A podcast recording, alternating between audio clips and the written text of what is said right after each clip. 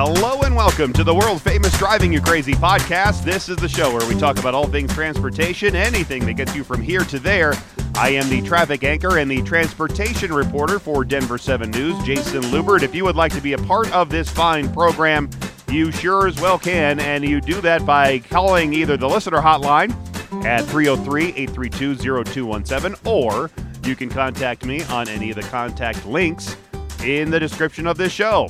So, um, our town here in Denver, Colorado, we're having a huge issue with catalytic converter thefts. Maybe it's happening in your town too. Now, the latest place it's happening around here are at the massive parking lots near Denver International Airport.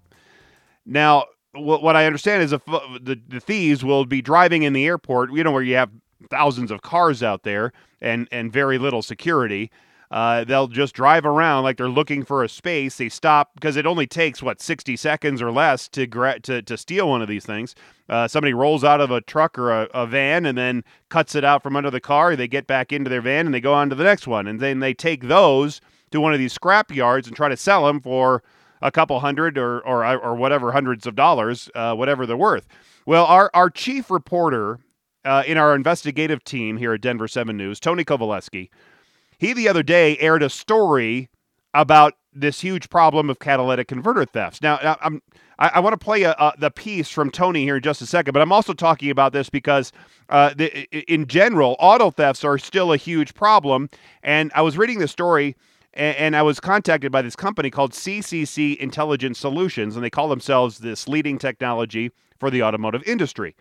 And um, I was, uh, I, and I'm going to be talking here in just a minute with uh, Susanna Gotsch. It's CCC senior analyst uh, to talk about uh, this this huge number of auto thefts as well as these catalytic converter thefts and uh, some other interesting stories that, that they uh, posted on their website in their blog section of their website. Anyway, I I, I wanted to get back to this story from Tony because he took some of these catalytic converters to metal yards and then tried to sell them for cash. At first, I thought this was a how-to and how you can go steal somebody's catalytic converter uh, or maybe steal your own and then take it there and get a couple hundred bucks or whatever. I don't know how much money you get for it. Anyway, uh, let me play this uh, a bit of this uh, from Tony uh, here right now. You uh, buy catalytics here? I was heard there, there were, that was worth like four or five hundred dollars. I think you're reading too much stuff online. With hidden cameras rolling, you get a lot of them up here. We did some digging to find out who's buying. People selling. Yeah, I mean, a big building, all we do is cats. What they require from sellers. Do I have to fill out any paperwork? Uh, your ID, I get your ID and your license plate number. I put it in our system. Do I have to give you my ID?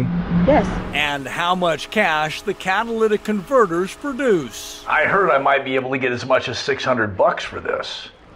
Yes, you probably you, you could. The video provides an exclusive look behind the curtain inside the somewhat clandestine industry of cashing in on catalytic converters. This is probably worth about 200 bucks alone. This informed scrapyard employee agreed to talk with us. He's an insider providing an education into the value of used catalytic converters. It gets real pricey when you're doing your Volkswagens. The Volkswagen 600 600 bucks. And that value comes from what's inside the catalytic converters precious metals, platinum, palladium, and rhodium, all trading at record prices. Visually, these are catalytic converters, but the truth is, this is money. Big money, big money. Big money in a small amount of time. Take a close look at this video shows what the bad guys already know. With a portable saw in less than 15 seconds, criminals can turn metal into money. According to data provided by the Colorado State Patrol, that sound of a stolen catalytic converter hitting the ground happened more than 9,800 times last year in Colorado. I could give you up to $20 for this. During more than a half dozen visits to scrapyards around the metro area, we discovered a wide range of prices. Why is that worth so little? Like, because I've been reading they're worth like a lot of money. The reason for that is, and the reason for us asking for an idea is because there's a big theft problem with those, and so they're not paying that much. Remember, our experts said this catalytic converter was worth between four and six hundred dollars. If you can find somebody to pay you that much for it, I encourage you to do that. I will warn you, you might get in trouble. Our visits to local scrapyards also uncovered some locations with a clear reticence to buy. I don't buy this from individuals. You don't buy these? Because está, it's stolen. The law now is changing. Yeah, I mean, we can't buy locally. But we did find a couple locations still in the business of buying. Right, so this one you'd be looking at a hundred bucks. This location offered to purchase R3 catalytic converters as long as we provided a valid ID. This one I could do 220, and this one will be 70. Okay. And is that that the best price you'll give on all of them? Yeah. And a week later, we brought three other catalytic converters to the same location with the same result. So this one's 70 bucks, this one's 60 bucks, and this one's 300. And uh, how, do, how do I get paid? Cash. Cash? Yep. Do I do I need anything else Just an that? ID. Just an ID? Yep. Do I have to have an ID? Yep. Okay. Any way around that? By all indications, this location and all the others we visited are following the law in Colorado. Ultimately, that might explain the unprecedented rise in thefts. Currently, in Colorado, all you need is a driver's license. Hey there. How you doing? Tony Kovaleski with Denver 7. Wanted to talk to you about your business. After this location offered to purchase from us on two separate visits and offered the most cash for the converters, we returned to ask questions. How many cats are you buying a day? Uh, maybe 500. From everything we picked up, you're not doing anything to break the law. Is there a part of you that wonders if all these are legit or maybe some of them are stolen? Well, yeah, of course. But I mean, there's no way for us to know. We brought 60 that were all basically chopped from a car. Okay. Isn't that a warning sign for you? Now, it's not my job to say you're a thief. They're stolen, is it? And law enforcement sources say that's the heart of this problem.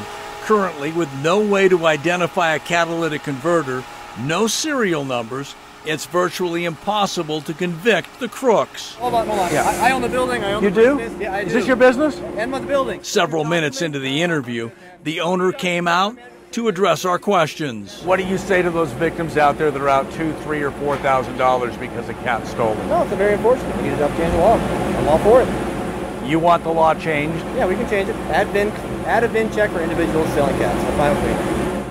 That shop owner says by requiring sellers to provide a vehicle ID number for every sale, it can greatly deter the out of control number of thefts in our state. At the state capitol, lawmakers are currently considering two bills to add guardrails to the sale of catalytic converters. A final decision will come before the session ends later this month. And finally, we intend to share what our reporting uncovered with lawmakers. I'm Chief Investigative Reporter Tony Kovaleski. All right, again, I, I played that for you because not only is catalytic converter theft a problem, um, and laws are starting to change around that, but auto thefts in general are a major problem. And there's this company called CCC Intelligent Solutions that calls themselves the leading technology solution for the automotive industry. And they released some new data that shows vehicle thefts were up nationwide almost 100% in 2021 compared to 2017. And in some parts of the country, it's much higher than that. So I wanted to talk more about this as well as some of those other interesting stories that I saw uh, that CCC has worked on. So I invited Susanna Gotsch, CCC's senior analyst, to be here on the show. Susanna, thanks so much for being here on the world famous Driving You Crazy podcast. Very happy to be here. Thanks so much for the invite. All right, Susanna. So before we get into this data, let's explain more of what CCC does and do those letters CCC stand for something, if anything? Yeah, so years ago, when the company was first started over 35 years ago, uh, it did stand for something, but uh, since then it is more uh, just sort of an acronym. And um, so CCC as a company is a leading SaaS uh, platform that powers the multi trillion dollar property and casualty insurance economy. So folks driving on the road in Denver that maybe get in an accident Uh, we work with about 300 insurers nationwide, um, many of whom obviously do business in Colorado and would be contacted to help handle that uh, accident and that claim. And also 25,000 body shops, repair shops, uh, many of which are also in Colorado, uh, that would ultimately be responsible for the repair of that car, as well as uh, numerous other uh, parties within that entire ecosystem. So that's automakers, lenders, parts suppliers, etc. So CCC has pretty much gone the way of KFC. I mean, not I would like making, to think it's a little better for Okay, you. yeah, yeah, yeah. You're not chicken. making chicken. I know that, but I'm okay. And I read that CCC's technology connects what over 300 insurers and 2,500 repair shops and automakers and part suppliers. To, and, and really, when you're doing that, you're, you're probably uh, able to speed up claims and and that repair process, right? Correct. Yep. So in uh, 21, uh, despite the pandemic, uh, there were still about 17 million auto claims uh, filed with insurance companies nationwide. And CCC processed about 15 million of those on behalf of our customers. And so we touch quite a few cars and, and uh, individuals that have an unfortunate accident and uh, hopefully help make that whole process uh, less painful by speeding it up. Um, generally, you know, the, the faster you can resolve and get that customer back into their vehicle in pre accident condition, the happier that customer is. Uh, but also help provide the tools to give them access to the information that they need to do things like how do I know which body shop to pick? How do I know? you know, how do I get alerts and uh, updates about the status of my repair and from my insurance company around sort of the status of my claim? So we have tools and um, solutions, uh, including artificial intelligence, that's sort of woven in throughout those tool sets to help. Um, process those claims and make it, make the experience as uh, le- as uh, painless as possible for the consumers and for all of the parties involved. And we'll talk a lot more about that as well as a bunch of other stories on your website, cccis.com. My guest is Susanna Gotsch, CCC's Senior Director and Industry Analyst. I do want to say congratulations first on the 27th edition of your report. Thank you. Yep. Yeah, and one part I found interesting is the disturbing findings about auto thefts in the past few years. It, it's Mhm. really bad in some states like Minnesota and our neighbor state to the north, Wyoming. Correct. Yep. Yeah, and a lot of it has to do, you know, we're we're um, to a certain extent a large byproduct of the pandemic, and so we had people that were not using their cars, uh, cars that were parked, which meant that they weren't getting a lot of visibility.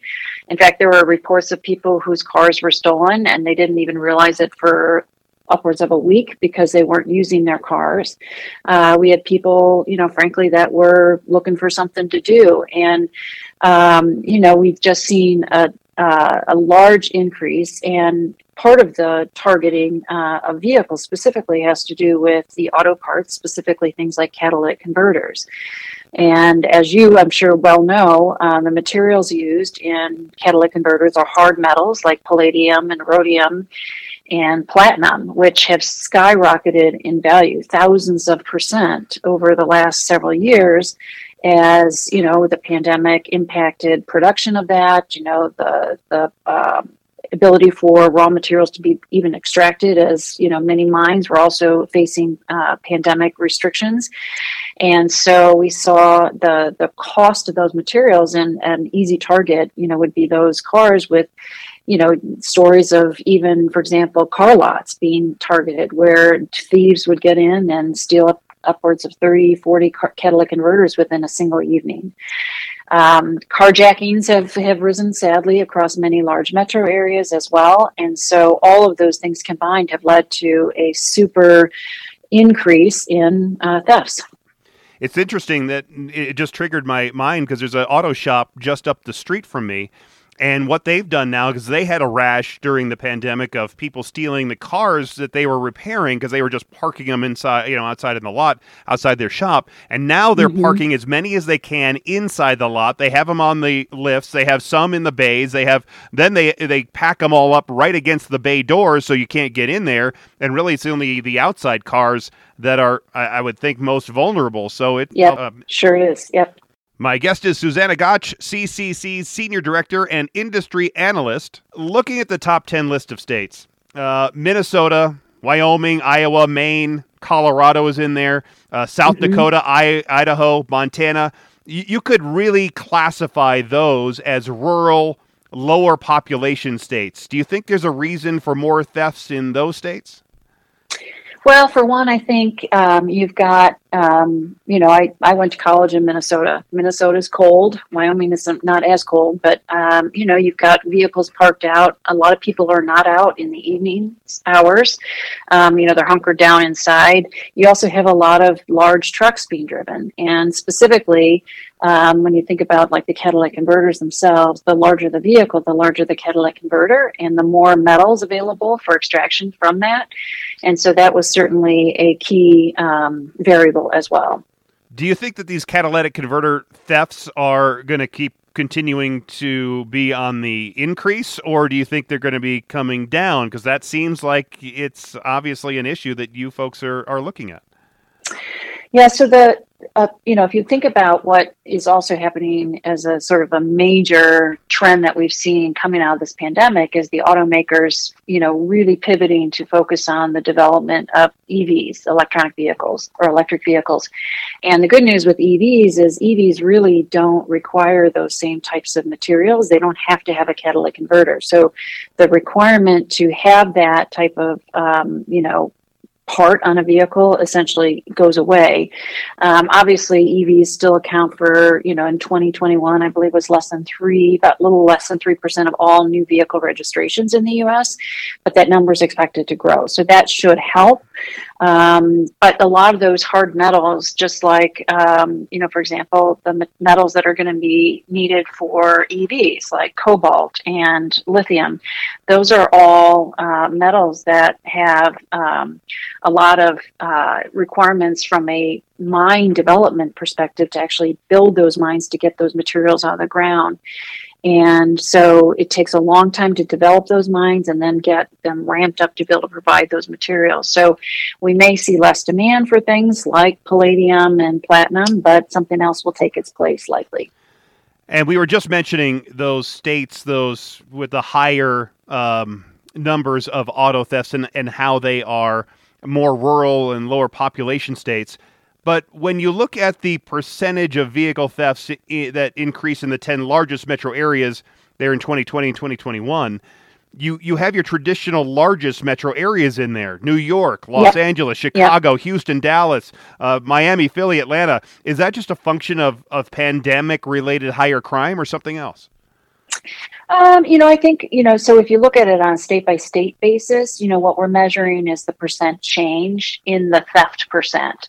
So if you've got a state that might have had a relatively low theft percent, even a, a nominal increase in that percent could could appear to be substantially, uh, you know, a large impact or a large increase in thefts. And I think that's part of the reason we saw some of the states like Wyoming and Iowa um, see, you know, sort of pop up to that list because they saw, you know, despite a relatively low theft rate compared to some of those large metro areas that have historically been where the you know the largest volume of thefts come from. Um, but certainly, if you look at a lot of the metro areas where people don't have garages, uh, vehicles are parked on the streets. Uh, you have you know uh, relatively well developed theft rings, you know, where people have got the uh, networks in place to be able to get the cars, get them out of the city, get them, you know, either shipped overseas or out of the country. Um, so places like in Arizona, the Phoenix area, the Tucson area, those areas have had, always had very high theft ratios, uh, largely because they're very close to the border, right? And you can get those vehicles out. Um, Colorado, Denver, you know, if you look at the theft rates in Denver, they're double what they are in a place like Colorado Springs, and you think about just the metro density and many more cars likely parked on the street versus in garages, all of that plays a role. My guest is Susanna Gotsch. She's CCC's Senior Director and Industry Analyst, talking about some of the trends in auto thefts. It's it's stunning when I'm looking at some of these numbers when uh, I can see that Cheyenne had a number of, uh, oh, I mean, really their their largest percentage increase was almost 200%. I mean, that is that's really stunning that there's that many people uh, that have now lost their car because somebody else has taken it from a little town like Cheyenne. Right, right. Just on a side note, you know, if you if you we actually had a um incident driving back from Colorado in uh, North Platte, Nebraska, and had bicycles stolen off the back of our car. And in large part, it was a Target because we, we happen North Platte happens to be perfectly positioned along a north-south highway that also happens to be a uh, drug trafficking highway. And so vehicles, bikes, you know, anything that can be easily targeted um, and where there's not a lot of supervision at night in particular, you know, you're, you're going to find, unfortunately, some of those things happen. Uh, convergence, I think, of supply chain disruptions where people can't get parts that they need. Could that be playing a role in this as well, where not just the catalytic converter thefts and people can't get them and then get their cars repaired, but do you think that just overall part shortages uh, are leading to this, where maybe somebody's selling a car to whomever and then they're just scraping all the parts out of it? Yeah, we don't have any uh, hard data to necessarily support that, but it certainly uh, totally makes sense. If you think about just the significant um, impact that the auto industry, whether it's the mechanical side of the business or the collision repair side, has experienced uh, due to part shortages. And so, just like a lot of goods today, um, you know, goods are coming from the Far East, which means they're having to get on into ports uh, on the in the Far East that were likely, um, you know, in some sort of uh, staggered work um, setup because of the pandemic and taking precautions. Uh, we had shipping containers. You know, we came out of the pandemic where consumer demand surged for goods, and a lot of those goods were coming from the Far East, and the cost of shipping containers has skyrocketed and remains way way high. Uh, you've got the you know the the backup at the ports here in the U.S. You know, unloading all those goods again. You know, trying to keep uh, the port workers safe. You know, during the pandemic with pandemic precautions. All of those added costs, the cost of raw materials. You know, and then you add in the most recent uh, invasion of Ukraine by Russia, and you know, Russia produces a lot of the aluminum. Um, you know, we had also uh, huge uh, concerns relative to semiconductor chips, right? And so automakers had in March and April of 2020 canceled a lot of their orders because they really were per, um, thinking auto sales were going to plummet. And what happened instead was auto sales actually starting in April of 2020 started to increase, and the declines in auto sales were not anywhere near what people had feared. And so the orders uh, that the automakers were placing for chips, they're competing with all those consumer electronic companies who, in many cases, are much, much larger customers. And so the automakers now had a real shortage on their hands. And that did two things it meant new vehicle production volumes were cut significantly. Nationally, uh, in the US, they think it, or North America, they think it was over 3 million for all of 2021 globally over 10 million uh, fewer new vehicles were produced. And what that did then is it also meant that people were looking for a car couldn't find a new car were looking in the used market. And if you look at data from the you know bureau of labor cpi if you look at you know wholesale used vehicle prices all of those sort of indices within the industry showed used vehicle prices skyrocketed. And for the full year, the Bureau of Labor CPI for used cars in 2021 was up over 25%. And if you look at it from where, you know, March of 22 versus March of 2019, the used vehicle CPI is up over 45%. So, um, you know, vehicles were stolen in part, I think, also because they could be sold for not just the parts, but they the actual vehicles themselves could be sold for more. It's really um, uh, quite amazing to, to hear all, all of that. This is Susanna Gotsch. She's CCC's Senior Director of and Industry Analyst. In your most recent CCC Trends video, you talked about how the cost of these collision repairs are going to be much higher for some of the factors that you just mentioned. But also, one of the reasons has to be uh, that cars now are equipped with so many complicated parts and sensors that we didn't have three or four or ten years ago. Yep, exactly.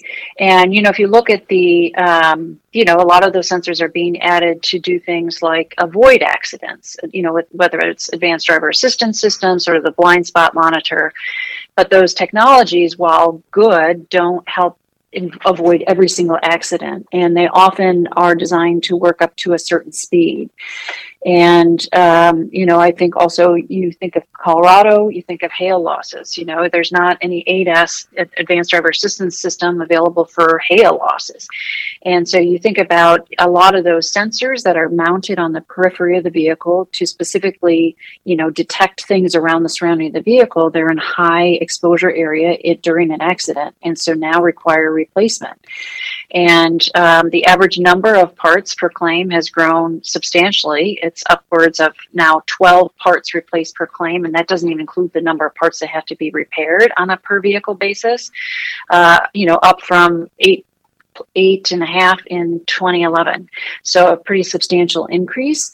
Um, and as you replace more parts, the number of labor hours also grows and couple that with increase sharp increases in the average cost per part specifically related to some of the supply chain issues in 2021 and it's meant that we are now seeing repair costs accelerate at the fastest that we've ever seen since tracking the data going back to 1997 and, and all of this means that the collision repair centers when we have a collision and want to get our cars fixed they have higher costs because it's tougher to replace and find these parts.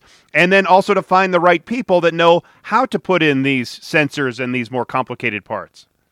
Absolutely. Yep. And the, the collision repair industry, like, you know, auto technicians in general, um, you know, they, they have not necessarily had uh, the best luck with recruiting new people into that industry over the last probably t- decade or so.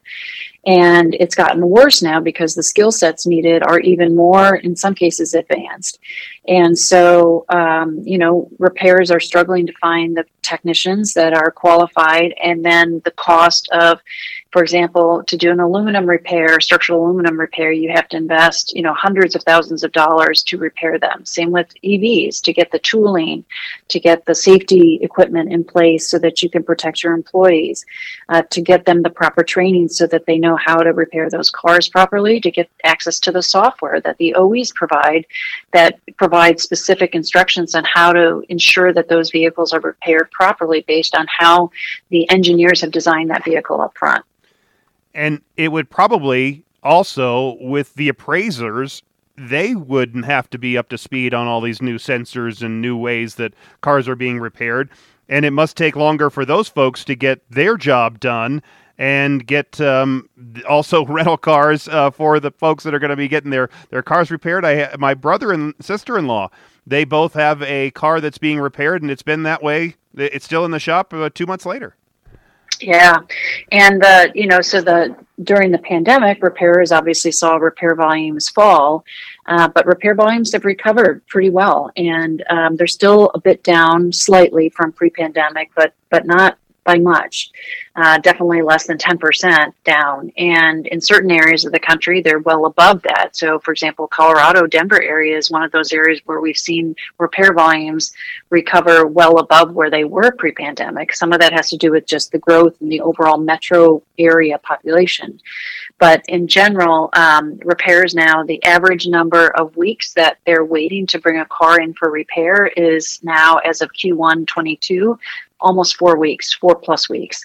And um, the last thing repairers want to do is take a vehicle that can be driven, even though it's got some damage, and bring it in to the shop and find out they can't get the part. So they're having to, you know, definitely wait till they get all the parts that they think are going to be necessary for that repair before they bring that car in.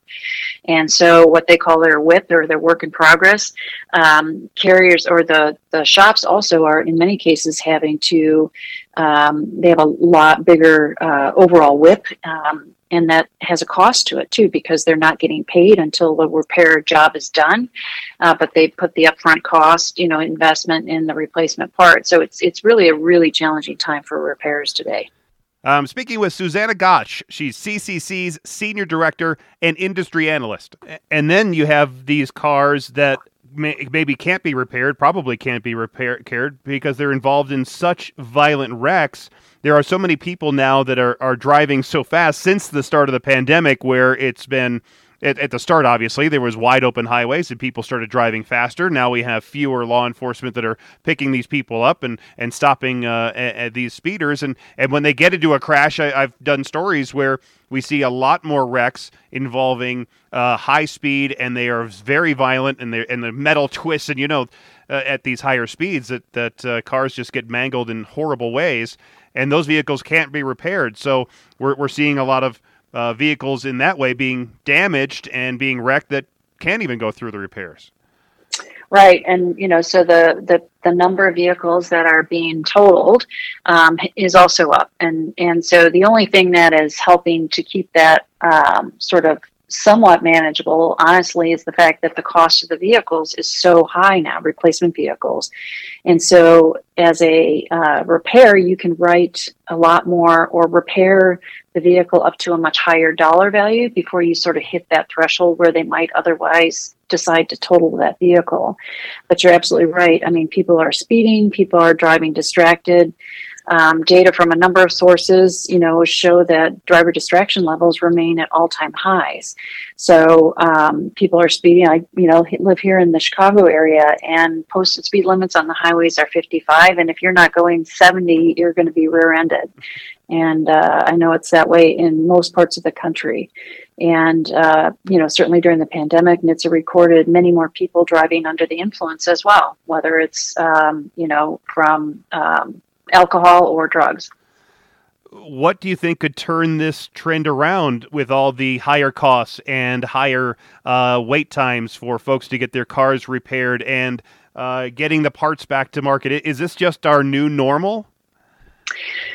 I think a lot of the supply chain issues, specifically like getting access to the parts that are needed, that'll work itself out. I would imagine by the, you know, sort of the the throughout the it'll improve throughout this year and, and into next year.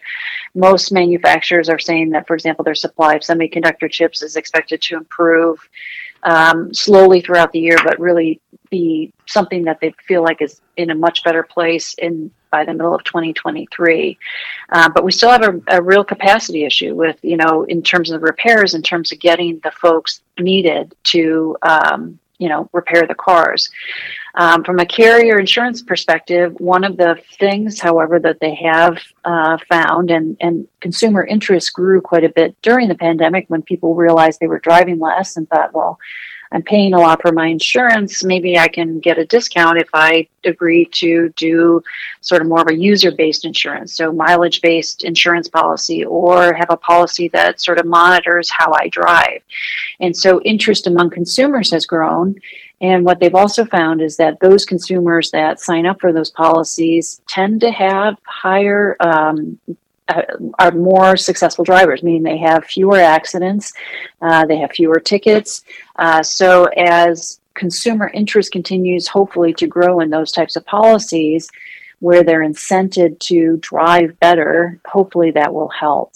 Um, but certainly, you know, as as people start to make their way back into the office, congestion levels, unfortunately, while they drive everybody nuts, they do force people to slow down but it's like mom and dad watching me drive. Uh, that of course I'm going to behave right. better. you know, when I when they're watching me drive it, and when I know I'm going to be saving money, I'm going to be uh, doing the same thing. You know.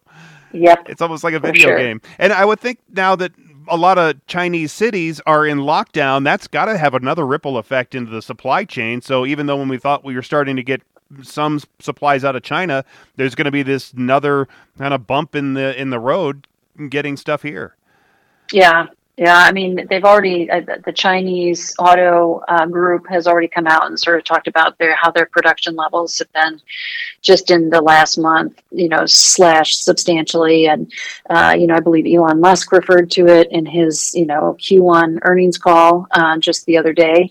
Uh, talking about the delays in, um, you know, and, and, the shortages of parts, the shortages of available new cars for sale, just because production levels have been hampered due to additional shutdowns.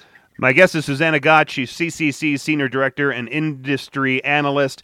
I would think also that this trend in not only more vehicle technology that's in the car, more expensive to repair, all the th- things that we've been talking about in a little bit is making my insurance costs higher because if it's going to take me two months to get my rec- uh, car repaired compared to, to four weeks. That means I have a rental car for four weeks longer, and that means the insurance company's paying for that uh, extra four weeks. And it, that's happening not just with one person; it's happening with a thousand people, and and all of these costs have to be passed on, I'm sure, to the consumer.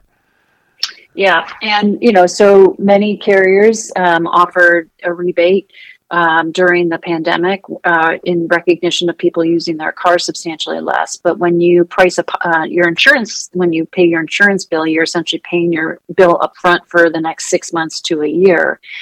And so while accidents counts had fallen pretty substantially in 2020, as of the early part of 2022, they're essentially almost back where they were pre pandemic, but costs are substantially higher. And so carriers are having to price that into their models. And unfortunately, that means that most of us are going to be paying a lot more for insurance in the coming months. Maybe I should go back to driving my 1975 Plymouth Fury because it only has knobs and dials and no sensors to Right. damage. It's you know you bang it a little bit, who cares? You know it had that horrible yellow fridge color. Um, Yep. but then trying to find one of those older cars has got to be tough because everybody's buying older user car- used cars now. Yep. Yeah. Even, I mean, and frankly, it's the oldest units that have seen the largest increase because there's so few of them out there. And with uh, consumers having trouble finding and affording cars, the average new vehicle price is now upwards of forty-five thousand dollars. The average used vehicle price was upwards of twenty-five thousand. That's way out of everybody's, um, a large part of many people's uh, budget. And so, uh, the ability to find older cars is is a challenge, and and there's a lot of demand for those. Uh, in fact, I had heard uh, recently, I read a story of a woman who was looking for a car for her high school daughter. She actually bought a an older model car that had no operational engine and then bought a recycled engine and paid somebody to put it in and it still ended up costing her less than to buy an otherwise used car. That is fascinating. Sad, but also fascinating. Sad. Yes. Yeah. the the future, as we've been talking about, of the auto industry really is changing. We know about the desired phase out of internal combustion engine cars, at least in the United States. I don't think that um, auto, I guess the United States automakers are going to uh, the electric route, but not every automaker in the world can do that because there's so many, you know, if you're parts of the world, they don't have the electricity to plug their car into. So they're always going to have to be a market for internal combustion engines. Uh, but there are other ways, I'm sure, that the auto industry is changing, especially here in the United States. Yeah, there's you know there's a lot of been focus and you know pre uh, pre pandemic you know people would talk about the ACEs or CASE, which is the acronym, which is autonomy, uh, connected, electric electrified and shared. Uh, so really referring to you know the advanced driver assistance systems all the way up to full vehicle autonomy. Uh, connected cars is really sort of the telematics, the ability you know think OnStar, uh, think Subaru Starlink. You know the ability to have um, in the case of an accident somebody reach out to you to say are you okay? Have you, do we need to send emergency services?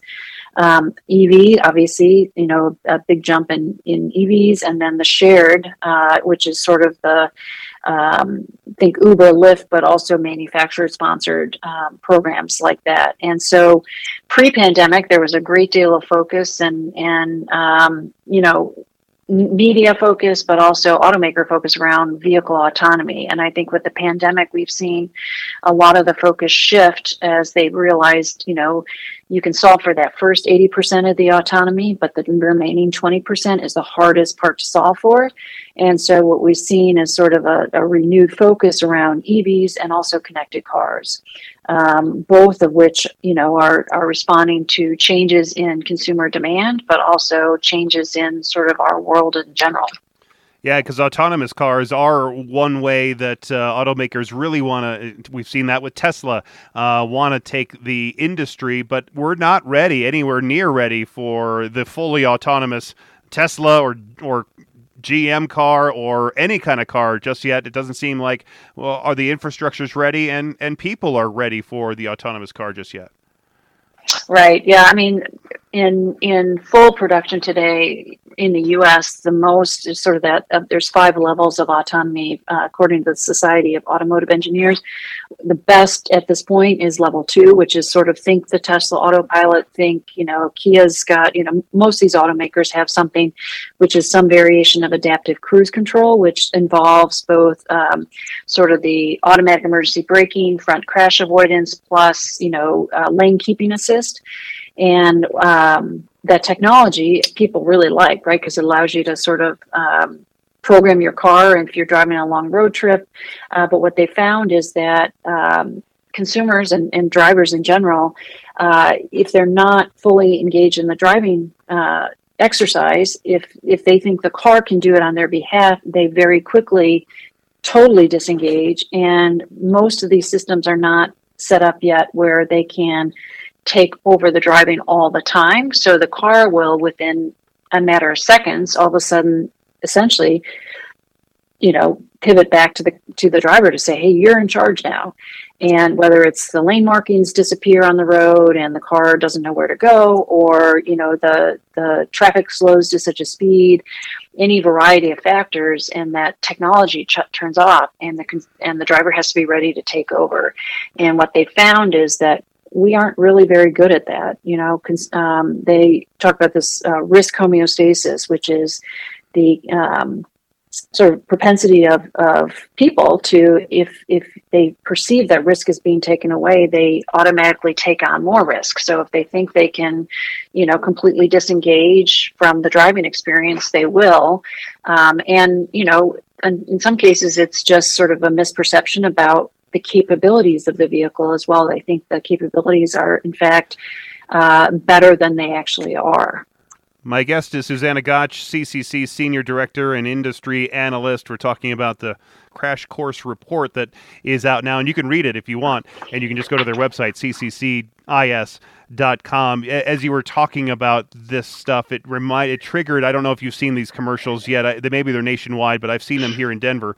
That uh, there's this man named Dan O'Dowd, and I think he's running for Congress or the Senate um, but he has these anti Tesla commercials that have been running uh, nonstop, basically taking a look at Tesla software, saying you cannot trust the Tesla software to self drive because they're trying to drive through a construction zone or look, it almost hit this person. And I, I think he has a, a a dog in the hunt because I, I, think he has a software company of some sort. As I, I am just trying to remember some of the research I did on him earlier, uh, but it, it's there are people out there that will not want to have self driving almost at any cost, even if it is safe enough to put on the roads. Well, I think you know it, it, the the challenge will be that in order for consumer, the average consumer, to have hundred percent trust in uh, the ability for the technology to work in all cases in all times, it's going to be quite some time. And um, so it's tough to be the it's tough to be the first one out there introducing some of this technology um, you know because you're going to be the uh, in some cases the poster child for when it's not working as people perceive it should work. Um, but you know i think there's there's a lot to be said for some of this technology. Um, you know the um, it, when we get to a point whether it's you know having a um, you know a type of vehicle autonomy that works in a very uh, specific sort of geofenced area um, you know where it, it it knows it can do drive fully autonomous all the time um, you know, there's there are some benefits to some of that capability. You know, people maybe that that are blind or are unable to drive, maybe elderly, uh, the ability for them to use services associated with that. So, vehicle autonomy in and of itself is not necessarily a bad thing, um, but like any new technology, there's risks associated with, um, you know, how it develops and and it's not perfect right out of the gates. And, and in your industry, you would have to figure out who is at fault. Is it the car? Is it the software? Is it the company that made the car or the maker of the software? Is it the person that's supposed to be uh, at least paying attention to the road, depending on uh, what level of autonomy you're you're driving in? Um, is it the you know the the city with the uh, infrastructure? Um, that is at fault. So, uh, I, I, mean, how are we going to work that out uh, when when you're looking at the the industry of, of paying for damages to a vehicle or to people or other property? Yeah, the liability questions are going to be perplexing for sure. Um, you know, I think today Uh, with a level two, at the end of the day, the driver is responsible. So that makes it pretty easy. Um, when you start to get into level three, level four, and certainly level five, uh, it's a totally different question, and then it becomes more is it product liability or, or to to your point, you know there was uh, you know there was a vehicle to infrastructure capability that d- didn't operate as it should have. How do you demonstrate that that failed and that wasn't the vehicle product itself? Um, but I think the the good news is we've got lots of time to try and get those things perfected and figured out. And near the end of the report, there's a section that discusses technology such as mobile, cloud, AI, Internet of Things, and how they have transformed personal mobility. It's really talking about connected cars, connected to the streetlights, and connected to sensors that are in the road so you can see how quickly uh, traffic is moving. You can get that traffic data uh, from one car to the next car and have cars connected uh, all in these different ways. Being connected can be great, and you can have some great advantages to it. Maybe uh, have traffic flow better on certain highways and, and roadways. But there's also that risk too of being open to the internet and having somebody with ill intentions get into your software. Yeah, so you know, it's no, it's not. Uh, it's interesting when you think about just um, cyber security in general. Um, you know, as more things go online, whether it's our own devices, whether it's you know your vacuum or you know uh, your coffee machine, all of those open uh, you up to uh, potential nefarious parties. And I think you know certainly automakers are very conscious of that and looking to build into their um, into their technologies, you know, the capabilities to combat and to have proper sort of uh, firewalls in place and to ensure that those things can't be hacked. You also mentioned shared shared cars, and we've seen a lot of people using the Ubers and Lyft. I've used them in the in the past, not very often, but uh, they are coming back again after people are now having to return to the office and starting to work uh, again. Not everybody's working remotely. Uh, some right. of us do have to, like me, go back to the office, and, and I've been there basically uh, most of the time. But it looks like shared is coming back in a bigger way. How does that play out into uh, your industry, and, and how does how does that future look? Yeah, so um, early, you know, even before the pandemic, there had been a lot of um, sort of discussion, research being looked at, uh, focused around, you know, the shared vehicle uh, economy, uh, specifically sort of the ride hailing. And, um, you know, there was been a great deal of research in places like New York, in Boston, you know, many of the large metro areas that found that um, congestion levels actually grew uh, with the availability of these ride hailing services because people, it was cheap enough uh, that people uh, would avoid taking public transportation or walk and instead take a ride hailing uh, service. And so um, was actually adding to congestion levels, not helping to combat them.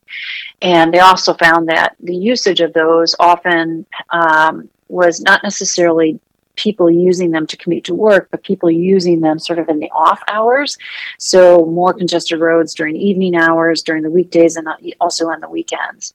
Um, you know, certainly with the pandemic and just like every other industry, Uber, Lyft, all of these ride-hailing companies have been struggling to also find workers, and so. Um, in order to entice more people, they're charging more and paying their drivers more. And so some of the costs, uh, the low cost um, you know benefits or or what made those systems attractive have uh, not necessarily been able to um, persist. And add into that really high gas prices and it, it adds to quite a bit more costly type of alternative. Um, so i think you know we will continue to see those services develop and grow. Um, you may have seen, um, you know, in New York City, for example, they have also extended the Uber app into the taxi system, and um, also to expand the available number of drivers, but also, um, you know, to help uh, build out a system and Uber kind of figuring out its its footprint and what its business model looks like. And then certainly the food delivery business, all of those things have um, added you know, and changed how the how the car sharing uh, sector of you know the new uh, personal mobility is is developing. Do you folks do a lot of work with uh, connected trucks or deliveries? And um, because that is obviously a, a, industry that is seeing a lot of uh, folks not able to work for the, the trucking companies are always looking for people. They have a massive shortage of truck drivers. Uh, is your industry looking at uh, anything in the truck driving space?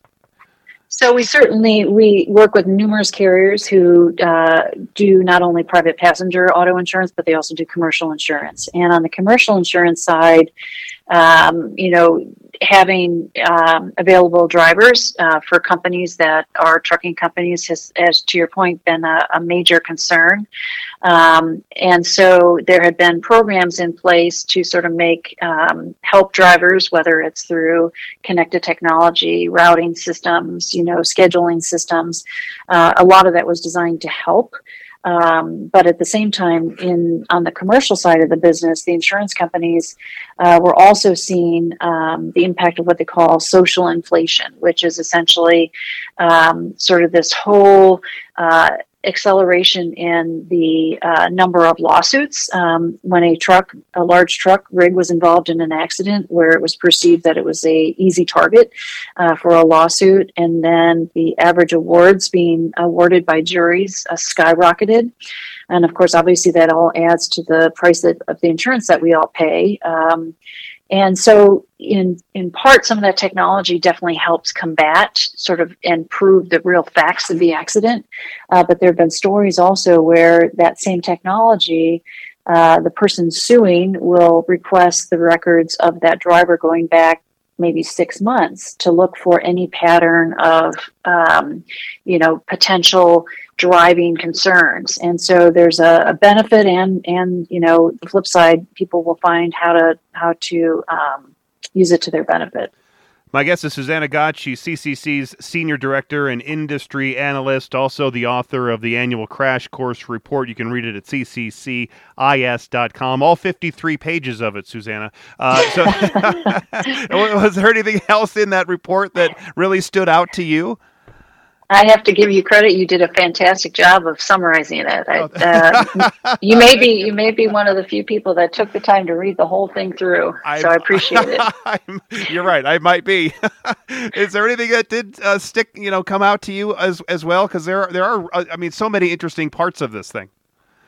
Yeah, I think the only you know last thing I would add is if you look at you know the collision repair and the insurance industries, they like all industries have tried to sort of create a mechanism and mechanisms to communicate with their customers sort of in the new way that consumers want to be communicated with you know through digital applications and platforms.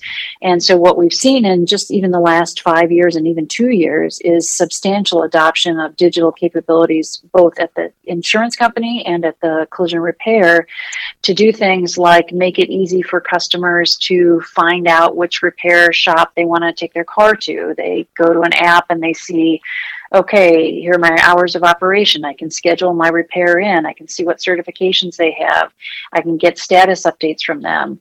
Um, you know, even things like, you know, I'm I'm not sure I want to get my car fixed, so I'm going to send in photos to either my carrier or to my um, collision repair shop and give them have them give me an estimate without me having to go visit three shops. I can they can look at the pictures and through the pictures the experience of the adjusters and the uh, technicians writing those estimates uh, combined with artificial intelligence can give the consumer a really good idea of what that repair cost is going to be and then decide whether they want to get their car fixed or not.